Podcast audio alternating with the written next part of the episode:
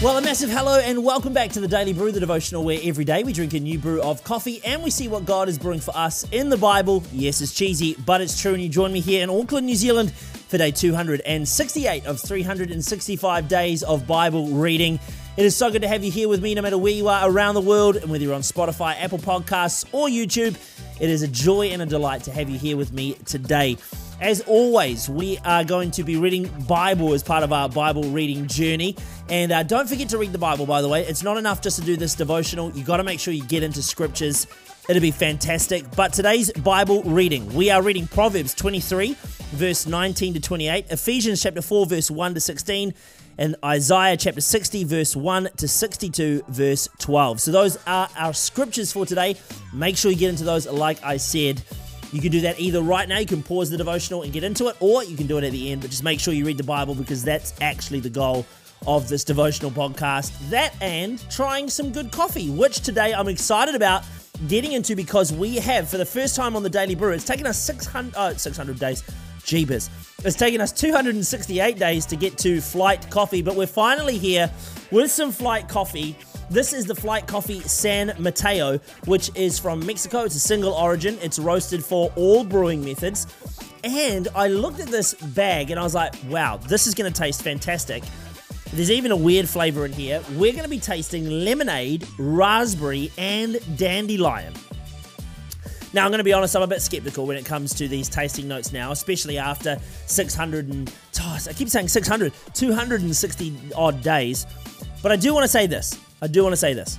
I'm excited to try Flight Coffee. It's from Wellington, uh, the place where I grew up here in New Zealand, so I feel an affinity towards Flight Coffee.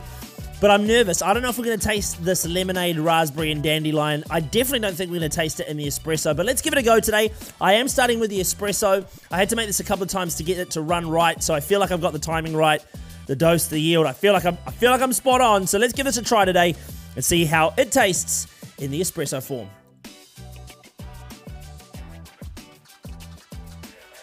Wow. Jeez, that's that is very wow. That's very sweet. Okay. There's a there's an initial punchiness of very sweet raspberry. It's got a very sweet and probably the lemonade flavor in there as well. It's funny when you say lemonade, you expect it to be sparkling, like a fizzy drink. It's not. Uh, but that that so if I picture, obviously it's not. It's coffee. I just brewed it. It's hot. But if I pictured like flat lemonade and raspberry, it's almost got that flavor. I don't know what dandelion's actually meant to taste like, but if it's that, I'm not sure about it. It's good, it's okay. It's just not. I think it's going to come out better as a Chemex. The the the flavors in the single origin. I'm going to give this a seven. A seven. It's a bit too sweet for my liking. It's very very sweet. If you like sweet things, you're going to like this cup of coffee. But for me today, I'm just going to say this. I'm going to say it's a 7 out of 10 and I'll leave it at that. I'm going to try it as a Chemex tomorrow and see if we can get some of those flavors, see if we can get a bit of a rounder, more uh, less sweet flavor in there. Or maybe it's just going to make it sweeter. Who knows? Let's give it a try tomorrow. That is it though for the brews. Let's get into the Bible, the reason that we are here. We talked yesterday about wisdom being found in the fear of the Lord and how we need the Holy Spirit working in us to see wisdom outworked in our lives. Well, when we live with the Holy Spirit in us, we become more sensitive to different things, and the Holy Spirit can point out to us where we're going wrong and how we need to pivot into what God has for us. Proverbs today shows us some of the ways the Holy Spirit prompts us in wisdom to live right. We see that the Holy Spirit guides us on what to eat and drink, who we should listen to, how we should learn, and what we should think about. And most importantly, the Holy Spirit guides us in wisdom around what we should look at. What a challenging thought. There are some things that are simply unwise to look at, to entertain, and to consume. Now, we often talk about this around the promiscu- promiscuity side of this. But what about the immoral? What about the gossip, the violent, the rude, the cynical? There are so many things that we need to keep our eyes out for. We need to be careful about what comes in through our eyes, as what comes in can easily pervert our heart and our intentions. Perverted intentions lead to uh, perverted actions, and perverted actions leads to hurt for both us and for others. Unity. W- what is it? Well, let's first start by saying what it's not. It's not a blanket agreement. It's not blindly following someone, and it's not just going with the flow. Unity is the fuel to the vehicle that the Holy Spirit arrives in. I know it's a random analogy and maybe it doesn't quite make sense, but what I'm really trying to say is that unity is one of the most important qualities we can have in our churches, relationships, and in every walk of life. It's so important because unity it commands a blessing. The Holy Spirit is what's supposed to unite the church. Look at the day of Pentecost. The Holy Spirit fell on everyone. They were all filled and all began to speak in other tongues. This moment when the Holy Spirit connected everyone together is the greatest moment of unity that the church has ever seen. This, this moment of unity birthed the church. And we're called to live with unity inside the church. Uh, unity, it's a state of relationship. It's not a tick box achievement or an ideology. It's actually a position that we grow in through relationship. Because the bride, the church, is all connected, we need to operate in unity if we're going to be effective. There isn't different Holy Spirits, not for genders, not for races, not for ages. There's one Holy Spirit, and He's at work wherever there is unity. Unity is so important that Paul actually urges the church to make every effort in keeping the unity of the Spirit. Jesus actually also, he prays that the church would believe. This unifies the church today. It's our common beliefs the things that we unite around when it comes to Christ. We're all different. We, we all have different preferences, but the thing that unites us is Jesus Christ. We can all come to Him, no matter how popular you are, how much money you have, your gender, your race.